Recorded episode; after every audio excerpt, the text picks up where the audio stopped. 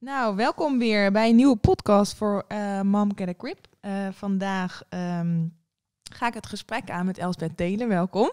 Ja, dankjewel. Uh, schrijver van het boek Mom You Can. En uh, eigenaar van het platform uh, de, de Club, Club van Relaxed Moeders. Ja, ja, klopt. En ik heb een artikel van jou gelezen in de, het AD. Mm -hmm. En ik was echt enorm geboeid. Ik kreeg het doorgestuurd ah. van een vriendinnetje van dit moet Fijn. jij lezen. Want dit is helemaal je onderwerp. En zo heb jij mij eigenlijk leren ja, kennen. Ja, het was echt via dat artikel. Oh, ja, tof.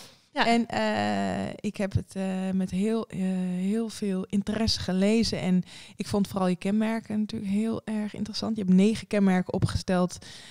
waarmee je eigenlijk zegt van nou, een soort van handvatten van zo ben je een relaxte moeder en kan je ondernemerschap. Ja, ja ik, heb, ik heb een heleboel vrouwen geïnterviewd over werk en moederschap. En het waren vrouwen die het allemaal eigenlijk uh, op een hele prettige manier combineerden. Ze hadden leuke banen uh, het en ze konden het goed met hun kinderen combineren. Ja. En um, op een gegeven moment dacht ik, wat maakt het nou eigenlijk dat zij dat zo goed doen? Want ik weet dat er ook vrouwen zijn, en ik ben zelf ook wel omgevallen toen mijn dochter twee was. Mm -hmm. Dus de een valt om, want het ja. kan gewoon zwaar zijn, het kan ja. gewoon pittig zijn, dat kunnen we ook niet ontkennen. En de ander die krijgt vleugels en die, uh, en, en die bloeit op eigenlijk. Ja. En wat maakt nou dat die vrouwen die ik spreek, wat zijn nou hun kenmerken waardoor het goed gaat? Oftewel, wat is hun succesrecept? Oh, en dat ja. ben ik eigenlijk gaan onderzoeken. Ja. En toen kwam ik tot negen succesfactoren. Het zijn dus echt succesfactoren. Ja, ja, ik ben enorm getriggerd, want ik vind mezelf geen relaxte moeder. Ik vind, ik vind dat ik het niet zo goed kan, ondernemen en moeder zijn. En je oudste is drie, hè? Uh, ja, bijna Je bent vier. gewoon nog uh, in training. Ja? Ja. Oh, kan Het je mij een training beter. geven? Ja, vandaag, spoedcursus, stoomcursus. Want, uh, en ik wil heel graag met jou straks de negen kenmerken doornemen. Ja. Maar in, alle, in allereerste instantie ben ik gewoon heel erg nieuwsgierig. Is er één element waardoor jij denkt, je, wordt, je bent beter, betere werknemer of ondernemer als je moeder, moeder bent of wordt? Wat is, wat is dat? Nou, ik denk als je kinderen krijgt, dan zijn er gewoon superveel dingen die je leert. Um, ja, je bent in het begin hartstikke moe, want je hebt gebroken nachten. Uh, ja. ja. je bent niet gewend dat je misschien eerder naar huis moet hellen omdat, uh, hollen omdat je naar de kinderopvang moet. Dus er zijn ook dingen waar je, uh, waar, waar, die misschien in het begin lastig zijn omdat je er zelf nog aan moet wennen. Of je ja. werkgever moet eraan wennen. Of, ja, er zijn op. eigenlijk best wel veel dingen die... Best wel veel dingen, ja. ja. En dan ook vooral in de eerste paar jaar, moet ik zeggen. Oké. Okay. Maar um, wat ik ook van ouders hoor en wat ik om me heen zie, is... Um, ik zelf heb bijvoorbeeld er superveel inspiratie vooral door mijn kinderen gekregen. En dat was eigenlijk het startpunt van mijn boek. Um, ik heb een uh, succesvol platform, de Club van Relaxte Moeders. En ik heb een carrière die ik nooit gehad zou hebben als ik geen kinderen had. Ik bedoel, zij zijn letterlijk de oorzaak van mijn ja, bloeiende okay. carrière op dit moment. Ja, dat is de, omdat jij over kinderen en over het moederschap en. Zij en hebben mij een onderwerp gegeven. Ja. Um, en um, ik was uh, uitgenodigd voor een um, congres in Portugal. En in dat congres mocht ik praten over het succes van mijn uh, Club van Relaxte Moeders. Ja.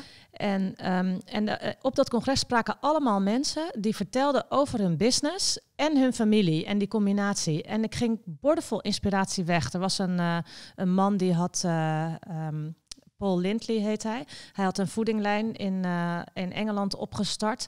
Um, met uh, die, de red one, met die, met die vruchtenzakjes. Ken je dat? Oh ja? In de supermarkt. Ja, ja, ja. De, de little ik. red one, de rode. En, ja? nou, was hij ge geïnspireerd door... Hij deed eerst heel wat anders. Geïnspireerd door zijn kinderen. Had hij een voedingslijn opgezet die super succesvol was.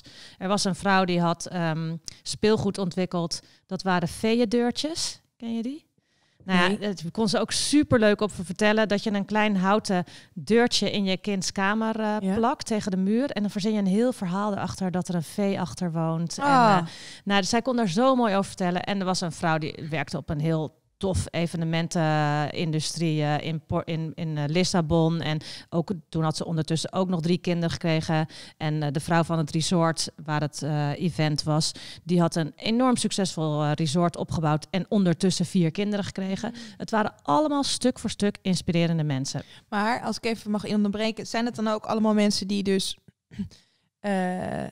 een carrière hebben hebben die gerelateerd zijn aan kinderen? Want er waren deels wel en deels niet. Ja, dus die vrouw die dan die, uh, die, dat, uh, dat succesvolle resort had. Dat was niet iets met ehm, kinderen. Uiteindelijk heeft ze de resorts wel en luxueus. Martin Hall heet het. Echt super tof. Als je een beetje geld hebt uit te geven aan vakanties, zou okay. ik Super toffe luxe resorts, maar wel kindvriendelijk. Dus ah, zij heeft dat er wel zoveel van. Nee. nee. heel cool. Ja. Anyway, uh, ik ging toen naar huis nadat ik daar gesproken had. Ik ging heel geïnspireerd weg. En um, toen moest ik een andere bijeenkomst voorbereiden. Um, dat was een paneldiscussie waar ik was uitgenodigd om mee te praten over het vaderschapsverlof. Ja.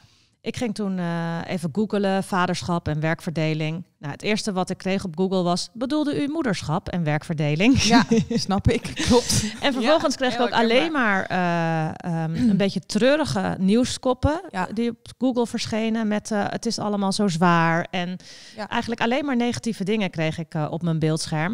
En dan vond ik, was ik, frustreerde me, want ik dacht, ja, oké. Je had net die positieve vibe te pakken uit Portugal van hey, het, het, kan. Het kan, het, weet je wel. Maar en ik, en ik weet, ik, ik ben zelf ook onderuit gegaan toen mijn dochtertje twee was. Toen, uh, toen heb ik ook een tijd helemaal niet lekker in mijn vel gezeten. Maar ondertussen zie je ook die positieve kant.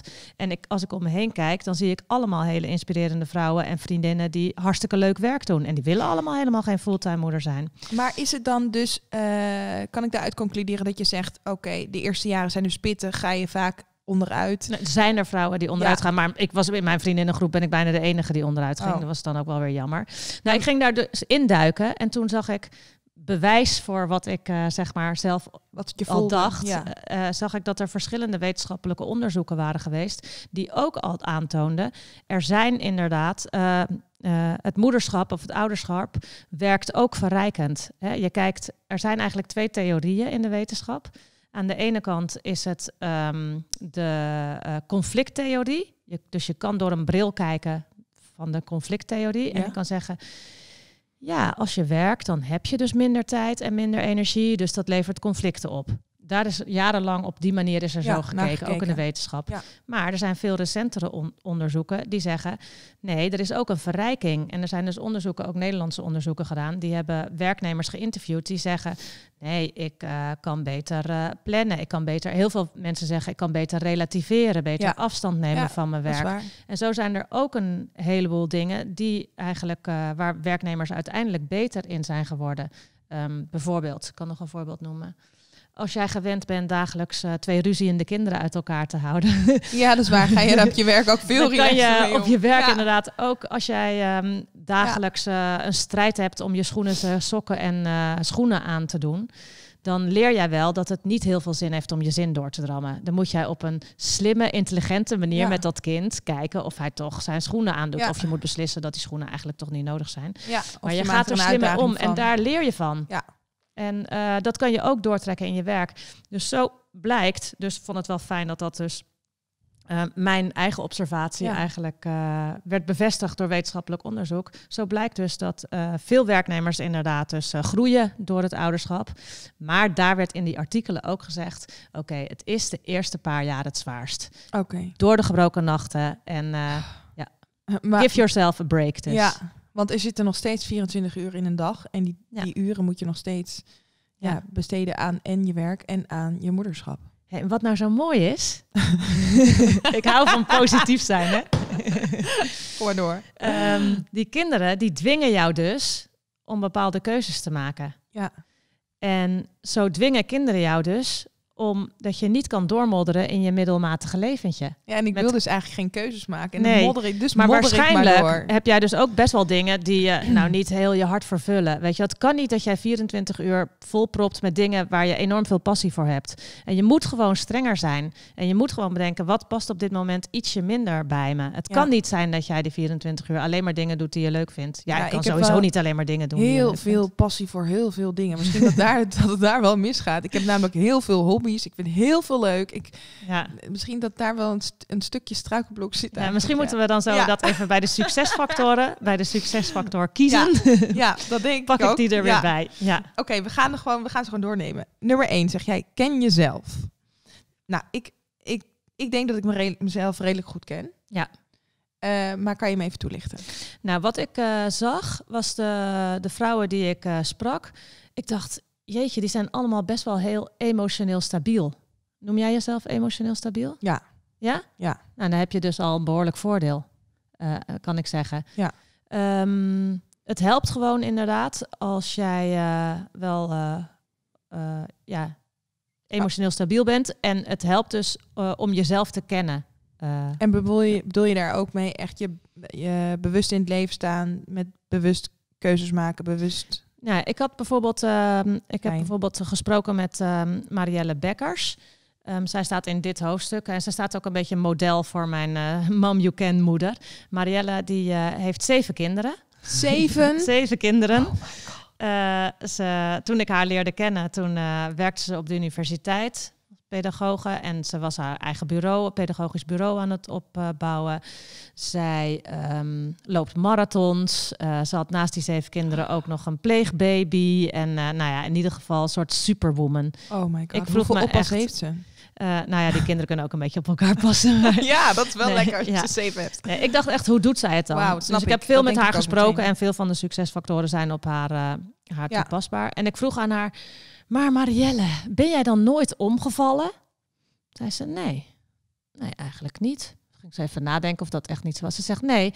Ja, tuurlijk, ik heb ook wel eens stress. Hè. Tuurlijk, ze heeft, uh, ze heeft, een man, ze heeft uh, alle zeven kinderen trouwens bij dezelfde man. Oh, dat is ook wel een heel uh, hele bijzonderheid. en die kinderen hebben natuurlijk ook wel eens wat. En de man heeft een, heeft een drukke baan. Dus tuurlijk heeft zij ook stress. Alleen ze zegt, als ik merk dat het te veel is, dan luister ik naar mezelf. En dan doe ik een stapje terug. Dus ken jezelf ja. is vooral ken de signalen.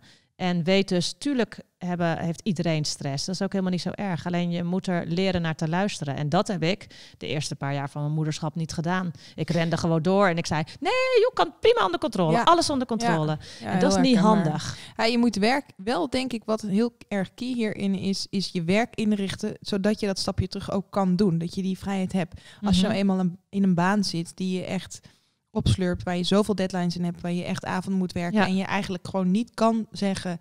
Uh, ik doe nou, misschien moet je er eerst tegenaan lopen. Ja, hè? Dat, dat, uh, ja. dat, is denk ik ook zo. En um, uh, het, het, is misschien soms ook helemaal niet erg om daar iets over de grens te gaan. Want nee, dan kan je pas waar. leren. En het leven is niet makkelijk. Dus soms is het ook gewoon kloten. Ja, en, als je en daar leer je van, wel extra van. Ja, want je weet ik wist van mezelf heel duidelijk, hier, dit wil ik dus niet meer. Hè? Hier wil ik niet meer zijn. Ik heb geen ja. burn-out gehad. Ik ben denk ik ook niet zo super vatbaar voor.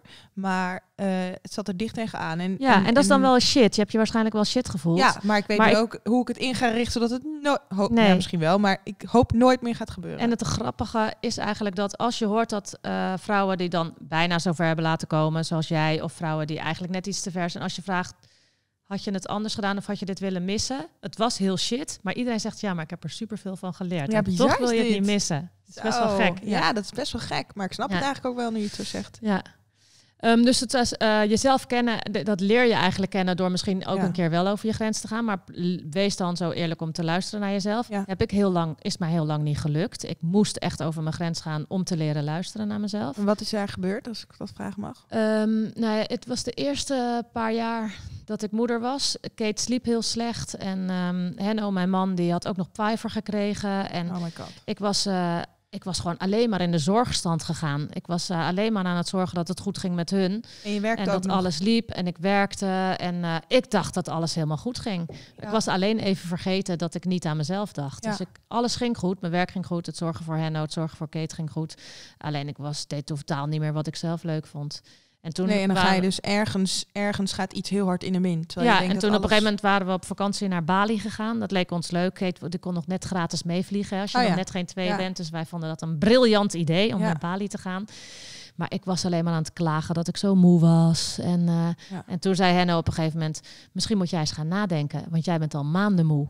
En toen dacht ik... Oh, mm. Hmm. Mm, auw, ja. Toen ging ik onder een palmboom zitten... En toen ging ik voor het eerst sinds maanden voelen. En toen dacht ik, wacht, misschien, misschien is dit wel stress wat ik voel. en toen was eigenlijk de beer los en toen kreeg ik echt angstaanvallen. Toen ja, werd ik echt huilen. elke dag met een, uh, met een steen in mijn maag wakker. En ja, hoor. het was niet een hele vrolijke vakantie in Bali. En daarna, wel een hele nuttige. Wel nuttige vakantie, ja. Terugkijkend uh, ja. is het ook eigenlijk het begin van mijn carrière als schrijfster ja. van de Club van Relaxte Moeders geworden. Dus het is Mooi. op alle vlakken ja, heel veel waard wel. geweest. Ja. Maar nee, ik ben gewoon letterlijk uh, in therapie gegaan en heb alles opengegooid en ben over mezelf gaan leren. Wat ik eigenlijk, ik heb mezelf leren kennen. Ja. ja. Mooi. Dus ken jezelf. Ken jezelf en wees lief. Want dat is ook een belangrijke. Um, wees lief naar jezelf. Ik heb uh, heel veel vrouwen gesproken die ook. Vrouwen zijn heel streng voor zichzelf. Ja, en Als iets niet lukt, dan geef je jezelf een ja. tik op de vingers die je nooit aan een vriendin zou geven. Ja. En um, emotioneel stabiel zijn, dat uh, uh, het, het helpt als je wat meer uh, compassie hebt naar jezelf. Dus zorg ervoor dat je je eigen best friend, je eigen BFF ja. wordt eigenlijk. Ja. Uh, dat helpt. Ja, en ik denk daarin ook dat je best wel uh, daarin tijd, energie of geld mag stoppen in een soort van uh, misschien twee maandelijks APK. Dat je zegt ik heb een coach en dan ga ik af en toe eens langs ja. om te kijken waar ik sta en ben ik nog oké okay met mezelf en ben ik blij en hoe sta ik erin.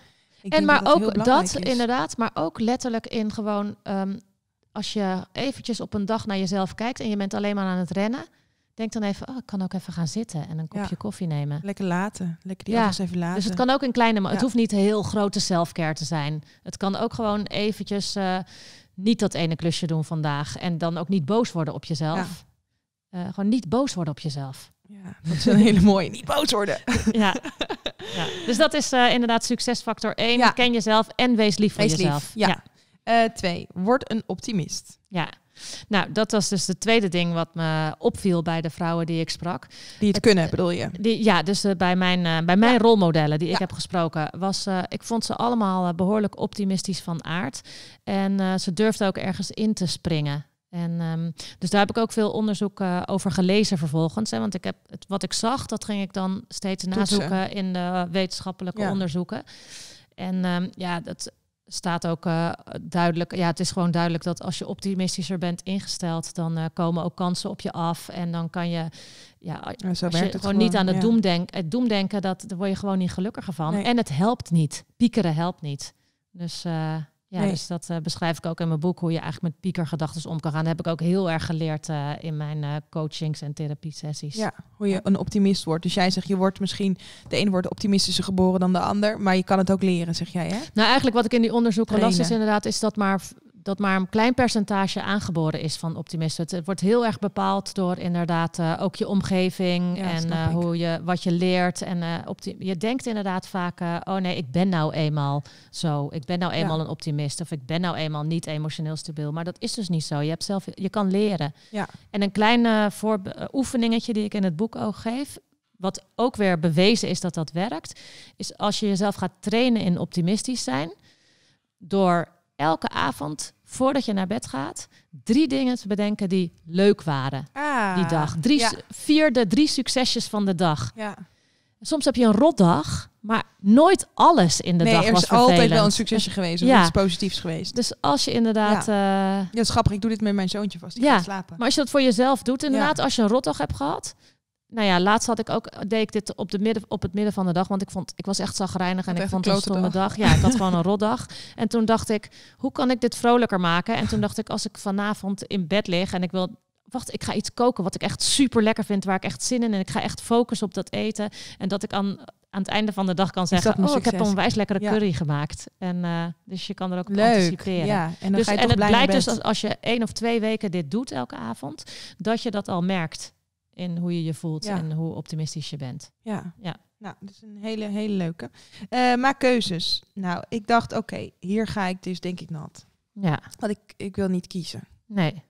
En waar, ja, nou, eh, en wa- waarom, wil je moet- niet? Ja, de psycholoog in mij... eh, waarom moeten we kiezen? En Ja. waarom, ja, waarom, ja, jij weet natuurlijk niet waarom ik niet kan kiezen, maar ik denk Nee. wel dat die bij mij hier wel het pijnpunt zit. Ik wil eigenlijk alles wel gewoon Nou kijk, heel wat ik wel een mooie vond, als jij... ehm, eh, nou ja, je moet... Ja, je moet ja, als je je focust bij het kiezen op wat je dus niet kan doen... dan wordt het wel een beetje treurig allemaal. Want je wil misschien eh, en naar een verjaardag... en je wil nog naar die andere verjaardag ook. En eigenlijk heb je drie feestjes op een dag.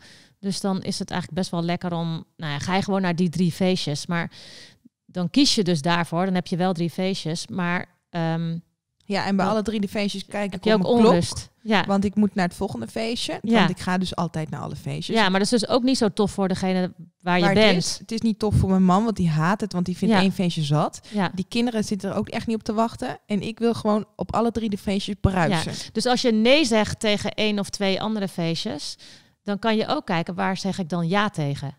En dus dat is eigenlijk het leuke. voor. Je kiest, eh, je zegt nee tegen het een En dan kies je dus voor meer aanwezigheid en meer quality time en meer ja en een gelukkige man en meer rust naar je kinderen en meer rust in je lijf en twee cadeautjes minder kopen. En ja.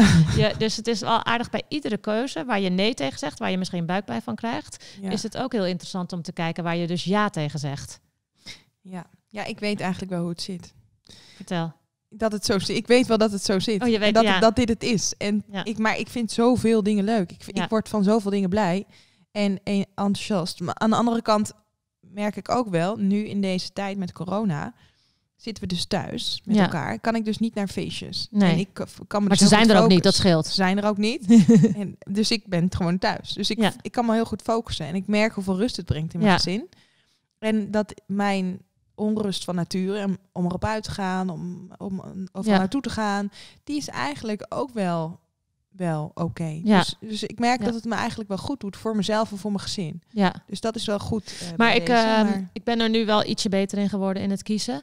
Maar Kon ik was, jij het ook niet? Nee, ik was, ik had, uh, als ik uh, nu terugkijk naar een notitieboekje van mezelf van, nou, misschien nog maar drie, misschien wel voordat ik dit boek ging schrijven, drie of vier jaar geleden. En dan kijk ik naar een to-do-list en dan denk ik echt van mijn god, wilde ik dit echt allemaal doen? Dat ik nog en wilde ik artikelen schrijven voor de Club van Relaxte Moeders en ik had nog klanten voor mijn uh, copyright, mijn tekstschrijf uh, business en ik moest workshops geven en ik wilde nog dit en dit. Ja, en de grap was, hè, waarschijnlijk dacht je dat het leuk. ook allemaal prima te doen was. Want ja, en ik, ja, ik, liep er wel al een beetje tegenaan. Okay. Dus ik had wel het idee, ik wist dat ik moest gaan kiezen, maar ik wist ook niet hoe. Ik dacht, hoe moet ik hier keuzes in gaan maken. Want ik dacht ook, ik vind alles leuk. Maar het zou hier een, een, een rode draad zitten bij optimisme en uh, keuzes maken. Ja, het allemaal heeft het wel een beetje ruis. Maar ik ga vertellen hoe, wat ik toen heb geleerd. Ja. ja, ja? het heeft ook wel. Het optimisme is ook wel, je durft ergens in te springen. Dus ik durf ja. ook overal in te springen. Ja, dat heb dus, ik ook. Uh, ja. Um, maar goed, ik ging toch maar weer eens voor die APK naar mijn uh, therapeut, die ik ondertussen had omgedoopt tot coach. Um, en ik zei tegen haar: Ik moet leren kiezen, maar ik weet niet hoe. Weet je wel? En uh, help mij.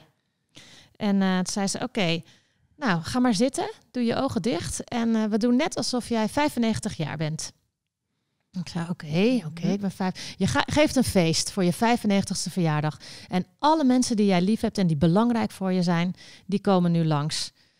Ik, ik moest een beetje glimlachen, want ja. ik zag mezelf als 95-jarig uh, vrouwtje. En, uh, en het zei ze, en nu komt Henno, je man, langs. moest ik weer lachen. Die is vijf jaar jonger dan ik, dus die kwam als een jonge god van 90 langs.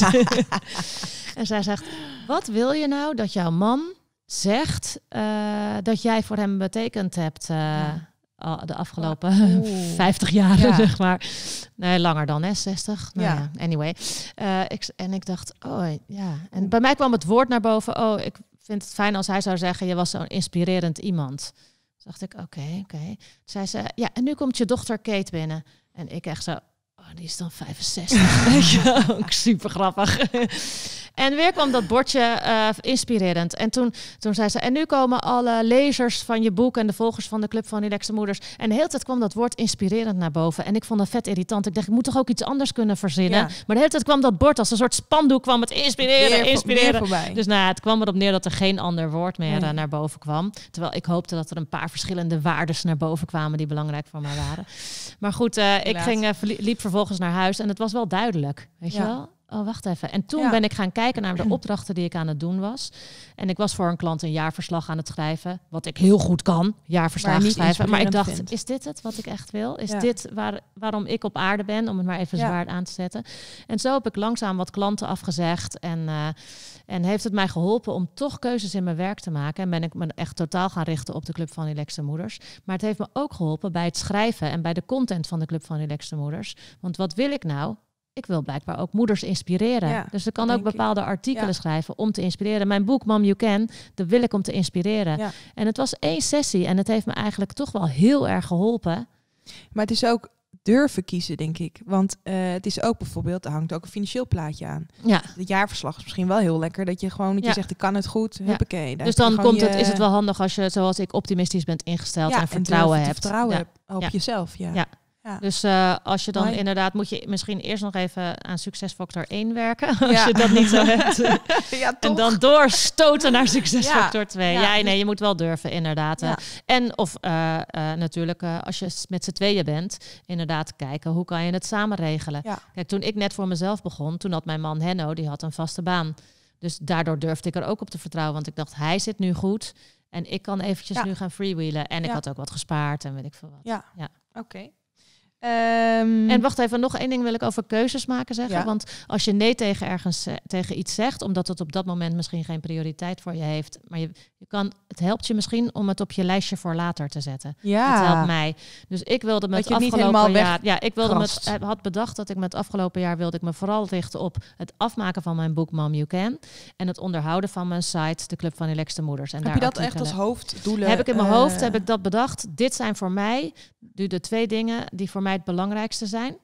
En dan was er ook nog, wilde ik ook nog uh, de kamer van mijn zoontje opknappen. Um, nou, ik wilde nog uh, inderdaad uh, voor mijn website dingen doen. Ik wilde kijken of ik meer workshops kon geven. Maar ik dacht, dat is nu niet mijn focus. Als ik er tijd voor heb, is prima. Maar um, inderdaad, ik zet die op mijn lijstje van later.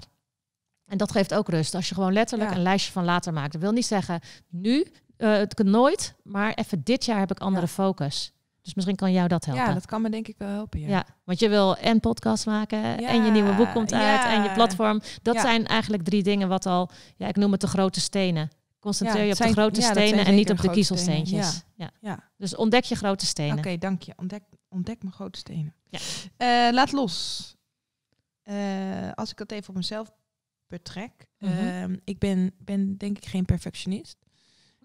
Dat, dat is mooi, dat, dat helpt. Is, ja, dat, is, dat vind ik een hele handige eigenschap. Mijn man iets minder, maar ik wel handig. Uh, want jij stelt ook in je boek, uh, want je kan niet en de perfecte moeder, de perfecte lover en de perfecte vriendin zijn. Nee, dat was grappig. Dus bij een aantal vrouwen die ik sprak, uh, kwam dat zo'n soort zinnetje steeds terug. Ja sprak bijvoorbeeld Anne Schreuder, zij werkt bij Shell. En zij ziet er voor mij uit als de perfect woman, weet je, perfect picture. Ik sprak met haar, ze heeft mooi blond haar, ze had een mooie witte blouse aan, stralend, goed in de make-up. Ik sprak met haar in de bedrijfsrestaurant van Shell. Uh, ze organiseerde mooie events voor Shell. Um, Ook moeder. Uh, moeder van drie kinderen, inmiddels vier. Um, en zij zag er dus voor mij uit als een perfect iemand. Maar zij zegt, ja, ja nee, uh, je moet het kunnen loslaten. Weet je wel, uh, ze, ik maak mij niet uit als mijn kinderen per ongeluk twee verschillende sokken aan hebben. En als ik de tractatie ben vergeten. Of ja, dan komt dat wel, weet je wel. En ook um, de vrouw die, uh, waar ik net over vertelde in Portugal, die die mooie resorts heeft opgebouwd. Zij zag er ook zo prachtig uit, weet je wel. Echt uh, mooie sieraden en haar resorts tot in de puntjes. Alles wow. klopt. Maar zij, zijn geen zij vond zichzelf ook geen perfectionist. Ze kan zijn. de zorg van kinderen ook uit handen geven. Ja. Ze kan loslaten. En toen ontdekte ik dat er eigenlijk een verschil is tussen perfectionisme en willen, ergens goed in willen zijn. En perfectionisme is als je ergens in vastbijt omdat je bang bent dat iets niet lukt. Ja. En excelleren, dat is eigenlijk dat je ergens uh, inbijt omdat je het op dat moment ook echt goed wil doen vanuit je eigen hart. Ja, dus ja. van als je iets aan het, als je iets met perfectionisme doet, dan, dan ben je een beetje verbeten en angstig. Dan doe je het vanuit angst omdat je bang bent dat, dat je iets niet goed doet. En als je aan het excelleren bent, dan ben je je passie aan het volgen omdat je, met heel, omdat je er zelf blij van wordt, omdat je ervan gaat stralen. Dus ga je ervan stralen? Of ben je eigenlijk iets een beetje verkrampt zenuwachtig aan het doen? Mooi. Maar dat kan je dus los van elkaar zien. Want je kan dus excelleren in je werk. Ja. En niet perfectionistisch zijn als moeder. Maar kan je dan ook excelleren in het moeder maar zijn? Misschien doordat je wat... Uh, ja, als jij, uh, als jij uh, vanuit... Kijk, bijvoorbeeld. Um, je kind die moet tracteren op school. Um, de ene moeder zal een toptractatie maken. En dat doen omdat ze het super leuk vindt om op dat moment. Ik heb bijvoorbeeld een keer snoepsushi gemaakt. Mm -hmm. Heel zoet, mag op bepaalde scholen waarschijnlijk niet. Nee. Maar je kan echt heel leuk sushi namaken met zure matjes en drop. En, uh, Nee, ik denk niet dat de meeste scholen daarmee akkoord gaan. Bij mij in de buurt mag dat en nog. En de moedermafia ook niet trouwens. Nee. Maar voor degene die het wel willen, Google snoep sushi. Oh, heerlijk. Um, uh, um, um, de ene moeder die zal misschien een hele mooie tractatie maken, omdat ze bang is dat andere moeders anders denken van, oh, die maakt zich er makkelijk van af. Oh, maar dit zijn dus heel veel moeders, hè? Ja, dus dan ben je, je bang om gezien te worden, inderdaad, ja. als slechte 100%. moeder. Ja. Als dat jouw drijfveer is om die tractatie te maken, ja. dan, ja, dan moet je misschien denken, joh, ik trakteer vandaag op uh, raketjes of stukjes komkommer voor de, de gezondere moeders. Maar ik kan heel goed op, trak, uh, op, uh, op uh, raketjes trakteren of ja, een zakje popcorn. Hier zou ik gelukkig ook geen moeite Dat- mee hebben. Omdat Nee. ik vind het niet erg hoe, hoe moeders mij als moeder zien, Nee. want een andere. Maar ik vond die snoepsushi, het was wel veel werk, maar vond ik gewoon echt, daar werd ik gewoon heel Ja, blij van. Was ik je gewoon heel, leuk. trots. Je ja. vond het heel tof. Ja. ja, dus ehm, wat was Maar- de vraag ook alweer? Ja, over perfectionisme en, en excelleren. Dus je Ik- kan in het moederschap natuurlijk ook excelleren. Als jij het vanuit je hart doet en vanuit een eh, gevoel, ik ben toch wel goed genoeg. Maar als je het doet vanuit angst, Ja. en dat, dat is op zich wel interessant, want ehm, eh, perfectionisme ontstaat vaak uit kwetsbaarheid. De, eh, Brinny Brown zegt het in haar boek, de, de, de, de- hoe heet dat ook alweer? De moed van imperfectie, volgens Ja, mij. oh ja. Ehm, eh, je mensen zijn perfectionistisch als ze zich kwetsbaar voelen. Het is dus logisch dat heel veel moeders aanvankelijk een beetje perfectionistisch zich gaan dragen. Alle want niks, is meer, kwets, niks Ja, is meer nou, kwetsbaar dan moederschap. Dus ik ben ook in die valkuil getrapt in het begin. Ja, in die paar jaar dat ik te hard aan Ja. het rennen was. Ik voelde me heel... eh, eh, ik, als Henno dan aan het werk was en ik was nog in mijn kraamverlof, ik denk dat dit wel veel her- heel herkenbaar is voor veel mensen, dat je de hele dag thuis bent en dat er toch een zooitje is thuis. Ja. Hè? Omdat het op de een Oh, of andere manier, je denkt dat je Ja. alle tijd hebt, maar de ja, dag plus is je voorbij. hebt ook al drie keer opgeruimd. Ja, en eh, ik wilde dan het huis toch aan kant hebben, omdat ik aan Henno wilde laten zien, ik kan oh, dit. dit is zo herkenbaar. Ik kan Gadver. dit. Ja. Dus dan ging ik heel hard opruimen, maar niet omdat ik zo blij was om het huis schoner te maken. Nee. Maar ik zat een beetje verbeten de tafel te poetsen. Omdat hij voordat hij thuis was, wilde ik toch laten zien dat ik. Nou, dat is zeg maar, ja. Misschien als je dat merkt bij jezelf, wat ben ik nou aan het doen eigenlijk? En is dit echt nodig of doe ik dit om mijn eigen kwetsbaarheid te maskeren? Omdat ik me misschien schaam. Ja. Ja. dat is het interessante verschil, vind ik. Dus tuurlijk mag je dingen perfect willen doen. Maar kijk dit even wat je drijfveer mooie, is. Want ik denk, eh, als je het net hebt over die kwetsbaarheid, dat je als, ja, ik ben met je eens, el- elke moeder voelt zich kwetsbaar, maar als jij je kwetsbaar op durft te stellen, ook als moeder naar je kind toe, ehm, en je dat je jezelf goed kent, als je dan weer naar die eerste, dat eerste kenmerk gaat, eh, ik, je, je weet dat je, dat je het goed doet als moeder, dat je goed genoeg doet als moeder, dat je heel veel liefde hebt te Ja. geven. Eh, en die sokken je niet boeien. Nee. Maar je kind wel bij je komt als, hij iets, als er iets gebeurt, of als die pijn heeft of ergens last van heeft, Ja. of me, over met je over wil praten, dat je dan excelleert als moeder, maar helemaal niet perfect bent. Nee. En ster- ja, sterker nog, je, je leert je kind, als jij alles heel perfectionistisch probeert te doen, dan leer je je kind dus dat altijd alles goed moet zijn. Ja. En dat is ook niet helemaal. Nee. Eigenlijk geef je je dus eigenlijk met perfectionisme niet het goede voorbeeld. Nee. Als ik kijk Want je naar legt de lat mezelf, heel hoog voor je als ik- kinderen. als ik zie wat hier gebeurt, als ik op een, op een zaterdag thuis ben en we gaan even, ik fiets even met ze naar het dorp en we gaan een ijsje eten, whate- whatever. Dan heb ik twee kinderen vaak in de bakfiets en dan kom ik bijvoorbeeld bij de, bij, de, bij de winkel of bij de ijsboer en dan kijk ik in die fiets en denk ik, jezus, dit had ik toch niet voor mezelf bedacht. Want? bijvoorbeeld eentje met helemaal onder de snot en die ander heeft eh, net even, heb ik even zijn haar vergeten te doen. En het jasje is misschien hier net En iets schaam jij je dan? Op dat moment, eh, nee. Nee, schaam dat me is- niet. maar Ik- dat is heel fijn als je- wel bewust dat Ja. ik niet de moeder ben die ik had bedacht dat ik zou zijn. Ja. Maar, Maar het, als je je zou schamen, als je je zou schamen van, oh, wat denkt de buurt nu?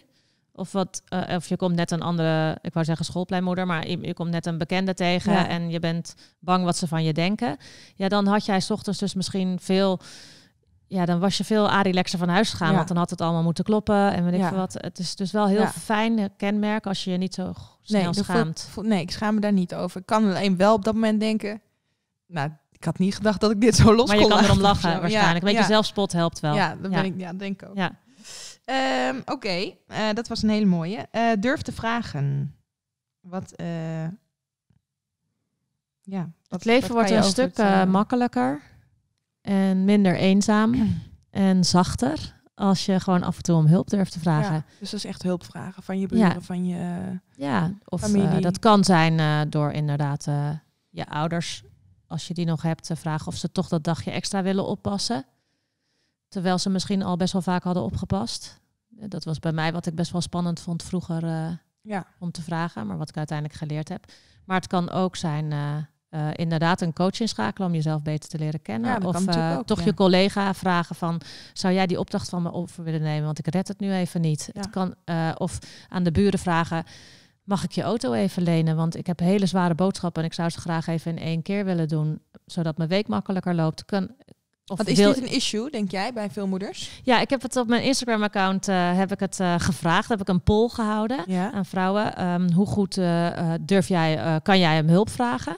En ik weet niet meer het precieze aantal, maar volgens mij meer dan 70% zei nee, ik ben niet goed in hulp vragen. Zo, wat veel. En, um, en, toen, en toen heb ik daarna de vraag gesteld, zou je dat beter willen kunnen? En dat was ongeveer hetzelfde percentage. Wauw. Ja, dus en waarom, het, waarom doen we het niet? Dat zijn denk ik verschillende oorzaken. Het is uh, omdat mensen, dat, dat was bij mij denk ik het grootste struikelblok, omdat ik bang ben iemand tot last te zijn.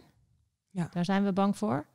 Maar dat is eigenlijk geen goede reden, want we mo moeten erop kunnen vertrouwen dat degene wie het vraagt, is heus wel mans genoeg om nee te zeggen. Want ja, en dat is, ja, dat Ja. is de vraag. Daar zou je op mogen vertrouwen. Maar ik denk dat dat misschien ook wel een... Ja, maar dat is dan niet jouw probleem. Je vra een vraag, op een vraag Ja. kan je ook een nee krijgen. Ja. En als jij al voor die mensen gaat nadenken, dan schat je je ze sowieso waar. niet volwassen in, Nee. zeg maar. Dus dat is één. Wat zei ik? Eh, dat we ze- niemand tot last willen zijn. Nou ja, het geeft ook weer kwetsbaarheid aan. Je kan het niet zelf en je wilt zo graag zelf allemaal kunnen. Ik denk dat het ook zo is dat we... Wanneer heb je nou het eigenlijk geleerd om hulp te vragen? Want zijn Ja. we niet allemaal opgevoed met het idee van eh, je moet zelfstandig zijn en je moet het zelf kunnen redden. En we leven in een maatschappij dat we eigenlijk allemaal onze boontjes doppen, onze eigen boontjes doppen. En als je geen kinderen hebt en misschien alleen wel een partner, of, ja, dan heb je het ook nog niet zo heel erg nodig. We redden Nee, het ook waar. allemaal wel. Je kan best wel aardig doorhobbelen. Ja, dit is zo bizar. Eigenlijk is het hele moederschap eh, is het één grote rode draad. Ik heb met Claire Stramrood eh, gesproken, gynaecoloog. En eh, zij is gepromoveerd op traumatische bevallingen. En waarom is er zo weinig openheid over trauma's na bevallen? Mhm. En een trauma hoeft niet iets heel groots te zijn. Nee. Door iets heel groots te komen. Het kan gewoon dat je de bevalling heel veel pittiger vond dan je ja. had bedacht. En zij zegt ook inderdaad hetzelfde van eh, je gaat, je toont je kwetsbaarheid. Als je Ja. zegt ik vond het heel, heel erg zwaar. En eh, misschien ook wel bang dat iemand zegt, eh joh, pff, nee, iedereen krijgt Ja. baby's. Of Ja. maar die is 48 uur bezig geweest. Of die heeft een Ja. vacuümpomp en jij niet. Of, of bang dat, dat dat gezegd wordt. Dus die kwetsbaarheid. Ja. Ja, dat is Terwijl wel het zo mooi is, want het wordt allemaal, als je je kwets, als je eerlijk iets zegt of als je iets vraagt, het leven wordt zoveel warmer eigenlijk, Ja. want eh, je hebt een mooier gesprek met elkaar Ja. dan wanneer je alleen maar zegt, nee hoor, bij mij ging het wel goed, Ja. of eh, oh, kan je dat niet zelf? Weet je, of eh, ik doe het zelf wel. Je bent, ja, je gaat. Als je je buren vraagt om ergens mee te helpen en jij kan hun volgende keer helpen, dan, dan verdiept dat contact. Zeker. Het wordt allemaal minder eenzaam. Het is leuker en gezelliger en warmer als je durft te vragen en ook zelf hulp aanbiedt. Ja, ik merk wel als je inderdaad. Ik ben me hier zelf al van bewust, dus ik ga dat, probeer dat echt ook een beetje te trainen. Probeer het steeds meer te doen bij mensen. Ja. Door mezelf kwetsbaar op te stellen en gewoon eerlijk te zeggen hoe ik iets voel. Ja. En je krijgt het wel heel vaak terug. Hoe bedoel je? Eh, als je zelf open, jezelf openstelt. Ja, en dan gaat kwetsbaar- iemand anders Ja. ook eh, iets vertellen. Ja. En dan heb je gelijk een dieper en een mooier mooi. contact. Ja. Ja. En misschien per ongeluk opeens een vriendschap. Ja, Ja. ja. dat is echt mooi. Ja. En ook met helpen, weet je wel. Ja, wij, ik woon dan in een, eh, ik woon in Utrecht en we hebben a- buren om ons heen die ook kindjes hebben. En we hebben een buurtapp. En als we wat eten, een grote pan soep hebben gemaakt, dan gooien we ook vraag, vaak in de groepsapp. Jongen, wij hebben nog eh, een paar borden soep open. Wil iemand, weet je wel? Nee, wat leuk. Ja. Oh, dat vind ik wel Ja, vooral nu met leuk. coronatijd, Ja, snap ik. En eh, mijn man is nu eh, een soort de Jamie Oliver van de buurt. Oh, echt? Want, nou ja, het, ook vervelende geslagen? is dat zijn werk eh, helemaal is stopgezet door dit, deze hele crisis. Het voordeel is dat hij heel erg van koken houdt. Dus Ja, hij is gewoon enorme pannen aan het koken. En, Oh, dus jij wordt ja. gewoon enorm verwend. en 10 kilo dikker kom ik Ah. uit deze crisis. Dat is jammer. ja. maar hij, eh, hij zorgt wel goed voor je. En voor de buurt Ja. dus. Ja, ja. Oh, dus, eh, maar dat brengt verbondenheid en daar word je echt gelukkiger van. mooi. Ook in deze tijd dat je dus social distancing Ja. moet doen. Maar eh, ja, als je op die manier toch verbinding kunt zoeken. Dus door vragen te stellen en door hulp aan te bieden en door die kwetsbaarheid. Weet je, ik, in de eerste week van de coronatijd eh, voelde ik me echt heel rottig. Ik was echt, kreeg echt paniekaanvallen. Dat ging daarna weer wonderlijk goed. Maar ik heb die eerste week ook wel als mijn buurvrouw eventjes in de tuin stond. eh, en dan zei, ik, dan zei ik ook gewoon eerlijk: het grijpt me bij de strot, Ja. ik voel me niet goed. En dat gaf gelijk een fijn gesprek met de buurvrouw. Ja. En ik was eventjes mijn ei kwijt. Ja, hoe mooi En, is het om eh, met, dat met elkaar ja. te delen. Ja, dus dat, misschien is dat de rode draad van het boek, mooi, ja. inderdaad. Mooi. Uh, stop the guilt game. Nou, ehm, hier ga ik ook wel uh, in mee. Last, schuldgevoel. Heb je er last van? Ja, ik heb wel last van schuldgevoel, ja. Ja. ja. Als ik eigenlijk elke dag als ik de deur uitga en... Um, als je de deur uitgaat? Mijn zoontje bij de oppas laat en hij zegt elke dag namelijk... Mam, wil je alsjeblieft thuis blijven vandaag? Oh ja, ja dat, uh, kinderen kunnen daar feilloos de vinger op leggen. die weten dat. Maar dat heb ik ook wel gehoord van uh, alle vrouwen die ik heb geïnterviewd. Ze hebben op zich niet zo last van uh, schuldgevoel. Want vaak is het namelijk een zinvol, zinloos schuldgevoel. Ja, en dat snap ik ook. ook een. een nou ja. Brengt je niet. Nee. Het, het, het, nee, en het is ook vaak gebaseerd op een luchtkasteel. Um, maar uh, ze zeiden wel allemaal dat hun kinderen wel daarin kunnen. De kinderen weten dat. Die kunnen er wel lekker in peuren. Ja, ja. dat je toch denkt, auw, ja. auw, elke keer weer. Maar het is altijd gebaseerd op een, op een ideaalbeeld wat je hebt. Dus jij hebt misschien als een soort van ideaalplaatje van uh, kinderen hebben alle tijd voor hun kinderen. Um, ouders hebben alle tijd voor hun kinderen. Dat is misschien het ideaalplaatje. Maar ja, het is heel interessant als je veel last hebt van je schuldgevoel, om dan dat ideaalplaatje eigenlijk uit te dagen. Want Klopt het ideaalplaatje en is dat echt hoe jij het zelf ook voelt? En is het waar dat kinderen gelukkiger zijn als hun ouders continu om hen heen zijn? Ja, nou, en dat heb ik natuurlijk weer uitgezocht ja, met wetenschappelijke oh, onderzoeken. en dat blijkt helemaal nergens uit. Kinderen zijn niet ongelukkiger. Uh, tuurlijk, het is superleuk om samen te zijn. Maar het is ook heel waardevol voor uh, kinderen om andere volwassenen om zich heen te hebben. En andere re betekenisvolle relaties met andere mensen te hebben. Dus het heeft uh, gewoon superveel voordelen om ouders te hebben die werken. En uh, ja, oh. tuurlijk uh, moet je er ook uh, wel voor ze zijn. Weet je, natuurlijk, ja. maar dat ben je ook. Je ben je op andere momenten. Maar dat ideaalbeeldje, dat moet je moet je zelf eens eventjes onder de loep leggen. En waarschijnlijk, als jouw zoontje zegt: Mama, blijf je vandaag thuis en jij bent de deur uit, dan is hij waarschijnlijk al superleuk aan het spelen. Hij is me meteen vergeten hoor. Want inderdaad, en op zowel op de speelzaal of uh, de oppas, krijg je echt twee minuten later een appje en een fotootje naar zijn spelen. En hij ja, dus het, is, dus het is een heel kort schuldgevoel. Ja, nou, maar dat is mooi. Uh, en ik, ik, ik weet ook op dat moment: oké, dit gebeurt er met me, dit doet hij nu. Dat is ook logisch. Weet je, je hoeft jezelf, mag dan ook wees lief voor jezelf. Je hoeft jezelf ook weer niet te, nee. Te straffen omdat je dat schuldgevoel hebt. Het is, het is ook je moederschap, het hoort er ook bij. Het hoort erbij, maar wordt, is het nou knagend? Dan kan je twee dingen afvragen. Is het een realistisch schuldgevoel? Um, en als dat het wel is, dan moet je ook actie ondernemen. Ja. Zo had ik bijvoorbeeld mijn kantoorgenoot uh, Sanne. Die had er echt last van dat ze haar zoontje wegbracht en die continu aan het huilen was. En toen bleek ook uiteindelijk, ja, hij gedijt echt niet goed op die kinderopvang. Dus zij heeft hem daar afgehaald en heeft andere maatregelen. Weet je, op een gegeven moment moet je er, je hoeft het ook niet altijd weg te wuiven. Je moet erin kijken, is het echt realistisch? Ja. En vaak zal het wel meevallen. Ja, ik, ja, bijna altijd valt het mee inderdaad. Tenminste, als ik die appjes dan meteen daarna krijg, dan is het alweer vergeten. Ja. Maar toch iedere dag prikt hij even en uh, ja. ja. voel ik hem even. Nou ja, maar kan je misschien ook met wat zelfspot naar kijken. Ja, ja, dat denk ik. En het doet me heel goed dat jij nu zegt inderdaad van het blijkt gewoon het onderzoek dat uh, kinderen prima gedijen onder werkende ouders. Ja, absoluut. Ja. ja, er is geen enkel onderzoek waaruit blijkt dat die kinderen ongelukkiger zijn. Nee. Integendeel, het heeft heel veel voordelen voor kinderen. Want uh, jongens met werkende moeders, die worden al een soort eman, uh, geëmancipeerder opgevoed, weet je wel. En de meisjes met uh, werkende ouders, die hebben eerder een minder stereotype baan. Weet je, zo zijn er allerlei ja. voordelen. Die ja, het is gewoon natuurlijk een voorbeeld wat, je, wat, je, wat je aangeeft van zo kan het ook. Ja, en er is letterlijk, er is wat meer geld om te besteden. Ze kunnen misschien meer, hebben meer mogelijkheden. Dus er zijn uh, meer ja. voordelen dan nadelen ja. bewezen. Oké. Okay. Uh, focus. Nou ja, ik kan dus. Uh, ik, ik, ik, ik kan niet goed focussen. Nee. Hoe. hoe nou, dit is ook mijn grootste valkuil. Ik ben er redelijk al ver gevorderd op de meeste, op heel veel succesfactoren. Maar um, ik was op een gegeven moment een, uh, een leidinggevende aan het uh, interviewen. Zij, had, twee, zij gaf leiding aan twee moeders. Ja. En die moeders die waren, hadden allebei kinderen in dezelfde leeftijd, allebei drie kinderen. En de ene um, werknemster die deed het heel goed en de andere die ging niet zo goed. Terwijl het eigenlijk dezelfde omstandigheden ja. waren. Dezelfde baas, dezelfde soort kinderen, bla bla bla. En um, toen gingen we dus kijken inderdaad, waar ligt het nou aan? En toen zei zij, um, ja, die ene die kan heel goed compartimentaliseren. Oh, wauw, wat een mooi woord. Vond ik ook mooi. Ja, vond ik ook. Ik kende het woord nog niet, maar sindsdien heb ik er heel veel aan. Het is dus dat je verschillende werkzaamheden en verschillende rollen van elkaar scheidt. Je maakt verschillende compartimenten. Maar bij mij is het eigenlijk één grote brei. Alles sowieso in mijn werk is het al een brei. Ik zit dan weer een artikel te lezen, dan een mail te beantwoorden, dan komt er een telefoontje en dan moet ik toch nog even op Facebook kijken en een post oh, maken. En het is één grote brei. Wel namelijk dat ik heel veel kan op een dag. Ja, maar het zou dus nog meer kunnen.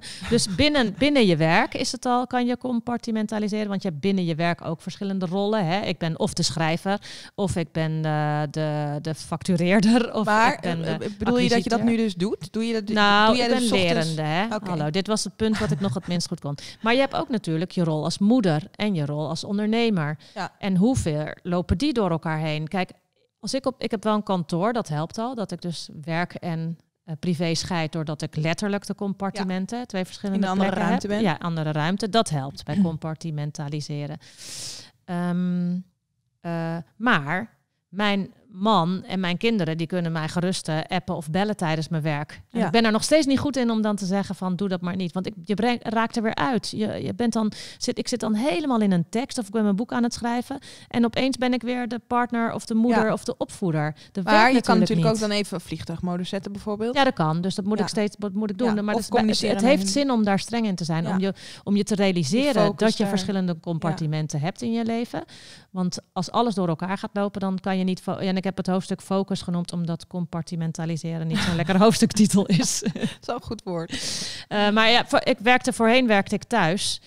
Uh, en ik neem nog wel eens werk mee naar huis als ik een artikel niet af heb of nog wat wil uh, maken. En dan, dan zit ik met mijn hoofd eigenlijk bij dat artikel. Maar dan willen mijn kinderen natuurlijk ja. en terecht ook aandacht. Dus ik moet echt leren. Je moet echt leren, ja. want je, mijn hoofd ontploft letterlijk. Nou, niet letterlijk. Nee, want ik, dat zou nee, heel vies niet letterlijk. zijn. niet letterlijk.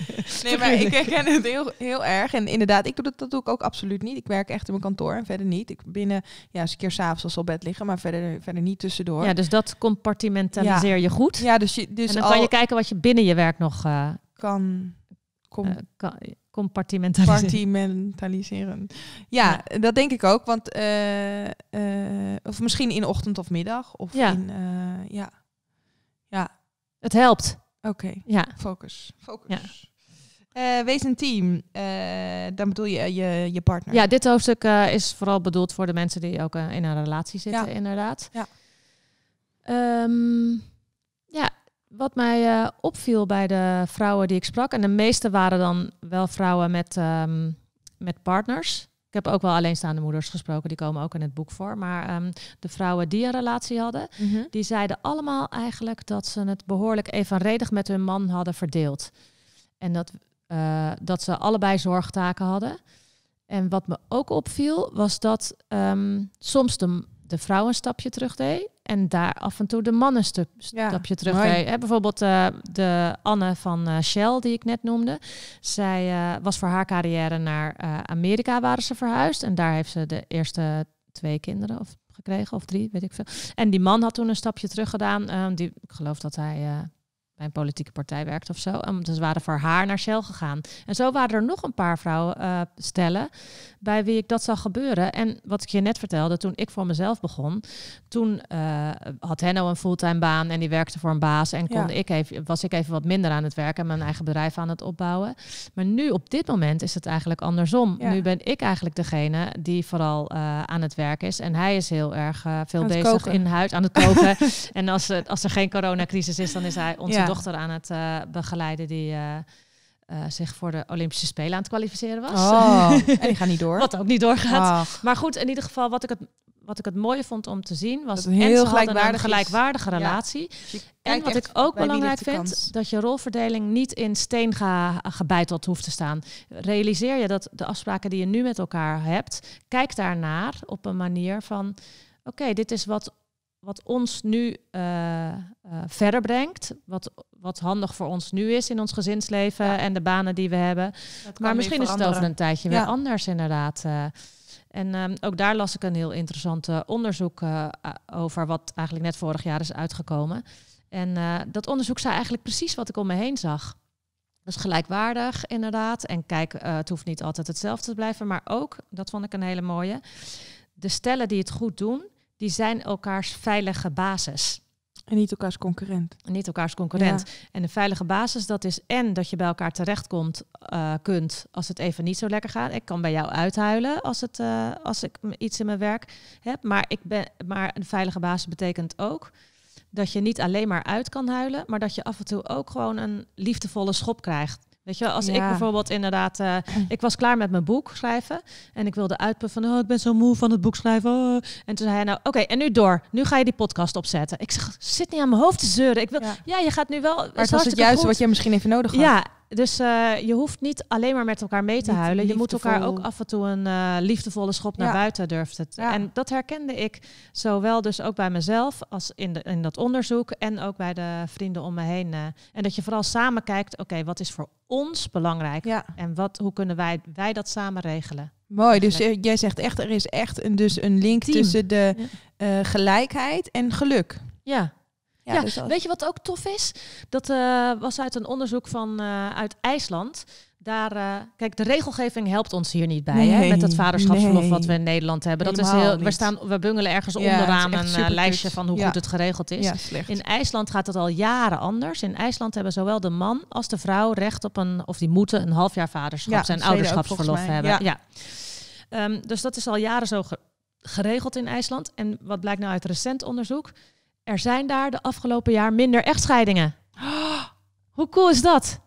Nou, dat is te gek. Ja, dat ja, vind ik zo'n mooi nieuwsbericht. Zo, dus zo het is nu, nou ja, volgens mij al meer dan of iets van 15 jaar of zo hebben ze dat dus zo geregeld. Dus dat die vader ook gewoon een grote rol krijgt in de verzorging van het kind. En daardoor is er dus meer gelijkheid. En ga je dus, heb je niet dat de vrouw alles al beter weet en weet ik wat, want die man moet het gewoon ook doen. Dus je bent veel gelijker. Ja, en daar en gaat het komt mis. gewoon omdat het geregeld is. En er zijn gewoon, ze zijn gelukkiger in de liefde. Ja, maar ik snap het ook wel. Maar dat is toch cool? Ja, maar want als je allebei, ook nog, ja, maar als je allebei even ambitieus bent, je hebt allebei een, een, een, een goede baan. En die vrouw inderdaad krijgt, um, wordt zwanger, krijgt een baby, heeft verlof, weet precies hoe dat kind in elkaar steekt, weet precies hoe je dat moet verschonen. En die man weet het niet. Het is logisch dat dat niet goed gaat. Dus gaat die vrouw. En heb je ook nog alle hormonen in je lijf waarvan je denkt van, oh, ik weet het beter. en je uh, alles naar je toe.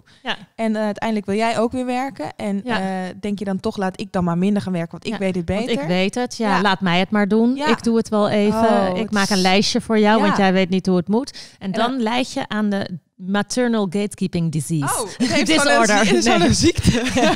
nee, wel, we hebben nu een ziekte bedacht. We hebben een ziekte. Ik heb hem in het boek zo genoemd. Ik heb een checklistje gemaakt. Doe jij dit, doe je dit? Dan leid je aan de maternal gatekeeping oh. disorder. Dat betekent dus dat je eigenlijk denkt dat je het beter weet. Ja, en, en dat is ook niet tof voor de man. Nee, dat is helemaal niet tof voor die man. En wat dan al daarna gebeurt, dat die vrouw dus na twee, drie dagen gaat werken, in haar fantastische baan lekker laat, laat liggen, uh, misschien een uh, stapje terug gaat in haar werk, wat ze eigenlijk heel diep van binnen niet wil, misschien zelfs wel stopt met werken, en dan na het aantal jaar gaat roepen, ik dus mijn tijd, ik wil nu, ja. ik wil dat, en heel boos naar die man wordt en ja. gaat doen, en dan gaan ze vaak scheiden, denk ik, ja. dit is een heel korte de bocht, maar dat gebeurt zo vaak. En het gebeurt en het is uh, denk echt deels de schuld van vrouwen zelf, geloof ik. Maar het is ook echt deels de schuld van nog een oude cultuur die we hebben. Die en door regelgeving. Want uh, het is niet gek dat het gebeurt. Nee. Want ik wil nu niet al die vrouwen afvallen die denken van... oh shit, ik ben een beetje maternal gatekeeper. Ja, ik vind wel, je bent er nog steeds Je bent er echt zelf bij. Maar hoop ik dan als je dat een beetje last van hebt en dit hoort... dat je dan ook even kritisch naar jezelf uh, gaat denken. Waarom doe ik dit? Ja. Maar give yourself a break. Het komt ook doordat het zo geregeld is in Nederland. Nederland. En, het kan en, en door de cultuur die er toch nog is. Want uh, weet je wel, als je zwanger bent, dan vragen ze aan jou: Oh, hoe ga je dat regelen met een kind? En aan een man vragen ze dat niet. Nee. Dus um, ja, je bent zelf de schuldige, maar je hebt ook een beetje excuses. Ja, ja ik ben, daar ben ik helemaal met je eens.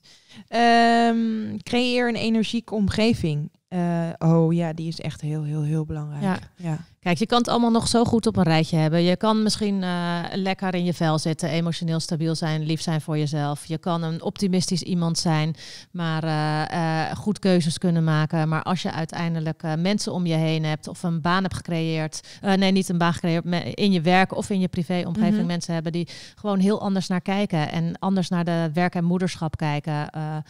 Uh, die je geen energie geven, die je uh, niet kunnen helpen, waar je geen hulp kan vragen. Ja, dat is heel moeilijk. Ja, dan, dan is het echt nog moeilijk. lastig. Ja. En, en het mooie is dat je wel invloed hebt op je omgeving. Je hoeft niet te blijven hangen op in een baan waar je geen energie meer van krijgt met collega's. Misschien paste je baan heel goed bij je voordat je kinderen had. ehm, had je hele leuke collega's met wie je nog die borrel ging doen en ging stappen. En nu je kinderen hebt, ja, hoe je het ook went of keert, je bent een beetje veranderd. Ja. Of je nou wilt of niet. En misschien past het niet meer. Ja, dan ligt dat niet aan jou. Dan ligt het gewoon. En dan ligt het ook niet aan je collega's, want zij zijn niet veranderd. Maar Nee. ja, past het nog? Of Ja. kost je werk alleen maar energie? Ja, je kan veranderen. Het Ja, kan. en wat, ik je kan eerst heel- kijken of je het binnen je werk kan veranderen, met je manager praten, Ja. bladibla. Maar je kan zelf stappen zetten. Ja, en dat geldt natuurlijk ook voor je omgeving. Wat ik een hele leuk vind wat jij in je boek zet, is schetst, schrap die energievreter uit je agenda. Ja, kijk eens eventjes ja, inderdaad. Kijk naar je eh, omgeving. ja, Wie kijk eens wie heb je nog om je heen inderdaad. En maak eens een lijstje van je vijf meest inspirerende vrienden. Ja, En heb je, die, heb je daar eigenlijk wel mee afgesproken de laatste tijd? Ga Ja. lekker een boswandeling maken met die ene vriendin die altijd Ja. zo positief en optimistisch is. Want het, het, eh, het is ook aanstekelijk, optimisme. ja, dat is absoluut. Ja. En inderdaad, van welke vriendin krijg je misschien eigenlijk helemaal niet zoveel energie? maar Ja. dat is misschien ingeslopen, dat je die al honderd jaar kent. En, Ja, eh, maar dus dat hoort dan. Ik heb ook eh, onderzoeken naar vriendschappen gelezen. En het is gewoon heel normaal dat vriendschappen verwateren. Hoef je je ook niet schuldig over te voelen. Je hebt gewoon nieuwe fases in je leven. Ja. En eh, ik heb een heleboel vrienden die ik eh, tien jaar geleden, of mijn dochter is dan 15, toen Kate geboren werd, 15 jaar geleden, die ik toen nog niet kende. Dus blijkbaar, er zit zoveel dynamiek Ja. in vriendschap. En het is helemaal niet erg om iets te laten verwateren. Je hoeft Nee. het niet gelijk uit te maken. Nee, dat vind ik ook wel een beetje heftig. Ja, dat heb ik ook nog nooit gedaan. Maar Nee. ehm, ja, wees je in ieder geval bewust van. Ja, ja dat denk Zoek ik degene op waar je ja. energie van krijgt.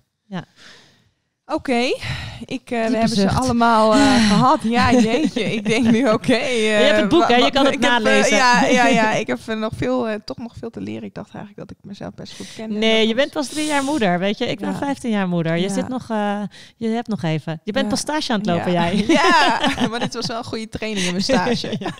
Masterclass. Ehm, ik eh, vraag vaak naar één eh, gouden tip. Heb je, heb je de gouden tip van Elspeth dat je zegt... nou, Jeetje. Het is echt, ja, ik, heb, ik gooi hem zo lekker voor je voet. Ik heb het je ook niet op voorbereid. Maar, gouden ehm, tip. ehm, Oké, denk even na, want ik heb nog een andere die ik even wil schetsen, die ik Ja. ook heel erg interessant vind. Ja, ik ben een boek aan het schrijven en jij hebt eh, een aantal boeken uitgegeven. We zijn allebei positief Ja. en allebei ambitieus. Toch heb ik een boek geschreven over wat ik heftig vond aan moederschap, aan het zwanger zijn en ehm, Ja. waar ik tegenaan liep, wat ehm, zo pittig is en waarvan ik vind dat het een soort van onbesproken iets is, dat Ja. je er maar een soort van positiviteit aan, aan geeft, die er wat mij Ja. betreft niet altijd is. En jij draait hem eigenlijk om. En toch zie ik heel veel raakvlak, maar ja, ik zie. hmm, waar Nou, ik wilde elkaar? eerst alleen maar een optimistisch boek schrijven, een positief boek, sch- boek schrijven met eh, van zie je, deze vrouwen kunnen het en ze doen het goed. Maar ik ben zelf ook omgevallen. Ehm, Dus ik heb wel ook een Ja, het hoofdstuk. doet me eigenlijk eh, wel stiekem goed dat jij ook bent Ja. omgevallen als een powermoeder. ja, en ik heb er superveel van geleerd. Dus Ja. Ehm, deel 1 van mijn boek gaat inderdaad over: eh, is het verrijkend, zijn kinderen verrijkend of is het inderdaad een conflict? Hè? Dat Ja. is eigenlijk de vraag in mijn eerste hoofd, in deel 1 van het boek.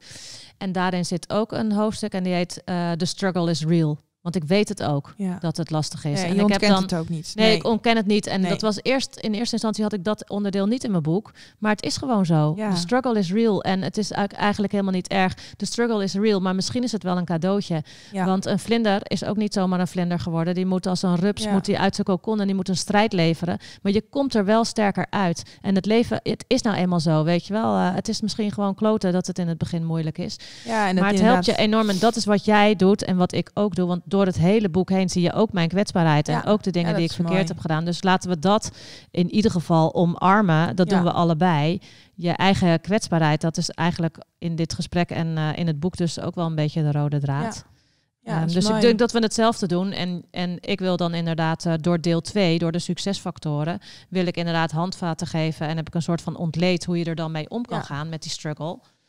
Ehm, en dat wil jij eigenlijk nu Ja, ook gaan doen in het vervolg van je boek, toch? Ja. Met je platform Ja, en alles. Dus Is inderdaad we hebben een andere aanvliegroute, maar uiteindelijk willen we hetzelfde. Ja, ik zie ineens een raakvlak. En ik zie misschien ook, eh, ik wil hem niet voor je invullen, maar eh, de gouden tip is misschien wel uh, kwetsbaarheid, ja, open dat, zijn. Ja, zeker. Dat, uh, eerlijk naar jezelf. En dat is verdomd moeilijk, eerlijk naar jezelf. Want ik heb dat dus ook heel lang eigenlijk niet gedaan, terwijl ik het niet uh, door had. Maar is het bij jou echt gekomen door die coach? Die heeft hier echt jouw inzicht gegeven? Nou, eigenlijk ook doordat mijn man Henno op een gegeven moment zei... jij bent al heel lang moe, ga eens nadenken. En dat je echt gaat voelen. En als je moeite hebt met voelen uh, ja, ik ben ook naar een haptotherapeut geweest die mij heeft letterlijk heeft leren voelen. En mijn lijf, hoe zit ik in mijn lijf, weet je wel? Dus als je daar moeite mee hebt met jezelf aanvoelen, kijk of iemand je kan helpen met voelen. Ja, ik ben de stilte ingegaan. Ik ben vijf dagen stil en dat geweest. is voor jou. Wow. Zo zijn er een heleboel manieren. Je kan naar een coach gaan, je kan de stilte in, je kan haptotherapie, je kan yoga, je kan met een goede vriendin gaan praten. Het hoeft voor iedereen anders. Voor iedereen is het anders inderdaad. Ja. Dus uh, nou, dan doen we dat als tip. Ja, Omarm je kwetsbaarheid. ja, ik, wilde eigenlijk, uh, ik wilde eigenlijk zeggen, zoek je grote stenen. Ja, dus wat, ja zoek je bouwstenen. Ja, twee, het zoek je twee of drie stenen die voor jou de komende half jaar, of misschien in deze coronatijd, zoek wat vind jij nu op dit moment in deze coronatijd echt het belangrijkste om te herinneren? Of als je het langer wilt trekken dan corona, inderdaad. Uh, wat vind je het belangrijkste van het komende jaar? Op welke twee of drie dingen vind je dat je je sowieso moet focussen? Zet dat in je hoofd als je grote hoofddoelen. En de rest is bijzaak. Ja. En zet je misschien op je lijstje van later. En zijn kiezelstenen. Ja. ja, dat lijstje voor later vind ik wel fijn. Want ik ben altijd, vind dat heel erg als ik dingen moet schrappen. Ja, nee, als op een lijstje van later. staat, dan is het nog, hangt ja. het nog ergens. Ja, en misschien komt hij dan wel per ongeluk. Ja. Maar sommige dingen komen dan misschien pas volgend jaar. Sommige misschien toch volgende week, omdat je het erbij kon pakken. Ja dat je een gaatje had. Oh, dankjewel Elsbeth voor deze training. Ja, bedankt voor de uitnodiging. ja, ik uh, vond het een onwijs leuk gesprek. En uh, wil je meer van Elsbeth um, lezen? Je moet zeker het boek lezen. Laat Kopen. hem even zien, laat hem zien. Ja. Mom, you can. Ja, het is, uh, het is een ja, super handig, praktisch, mooi, eerlijk boek en koop hem. En ga naar het platform van Elsbeth, de Club van Relaxte Moeders, waar je super veel leuke um, inspiratie kan krijgen, veel kan lezen over koken, opvoeden, veel, veel nog maar aan. Ja, de kwetsbaarheid van moeders. Ik ja, heb een paar, uh, paar um, andere moeders die voor mij bloggen en die uh, heel eerlijk zijn over het moederschap. Ja, nou dat, daar, dat uh, waardeer ik heel erg en dat is onwijs leuk om te lezen. Dus ga ook naar dat platform. En ehm, ja, dan wil ik je bedanken voor dit leuke gesprek. Ja, jij okay. bedankt voor de uitnodiging. Ja, heel goed, bye. Doei. Doei.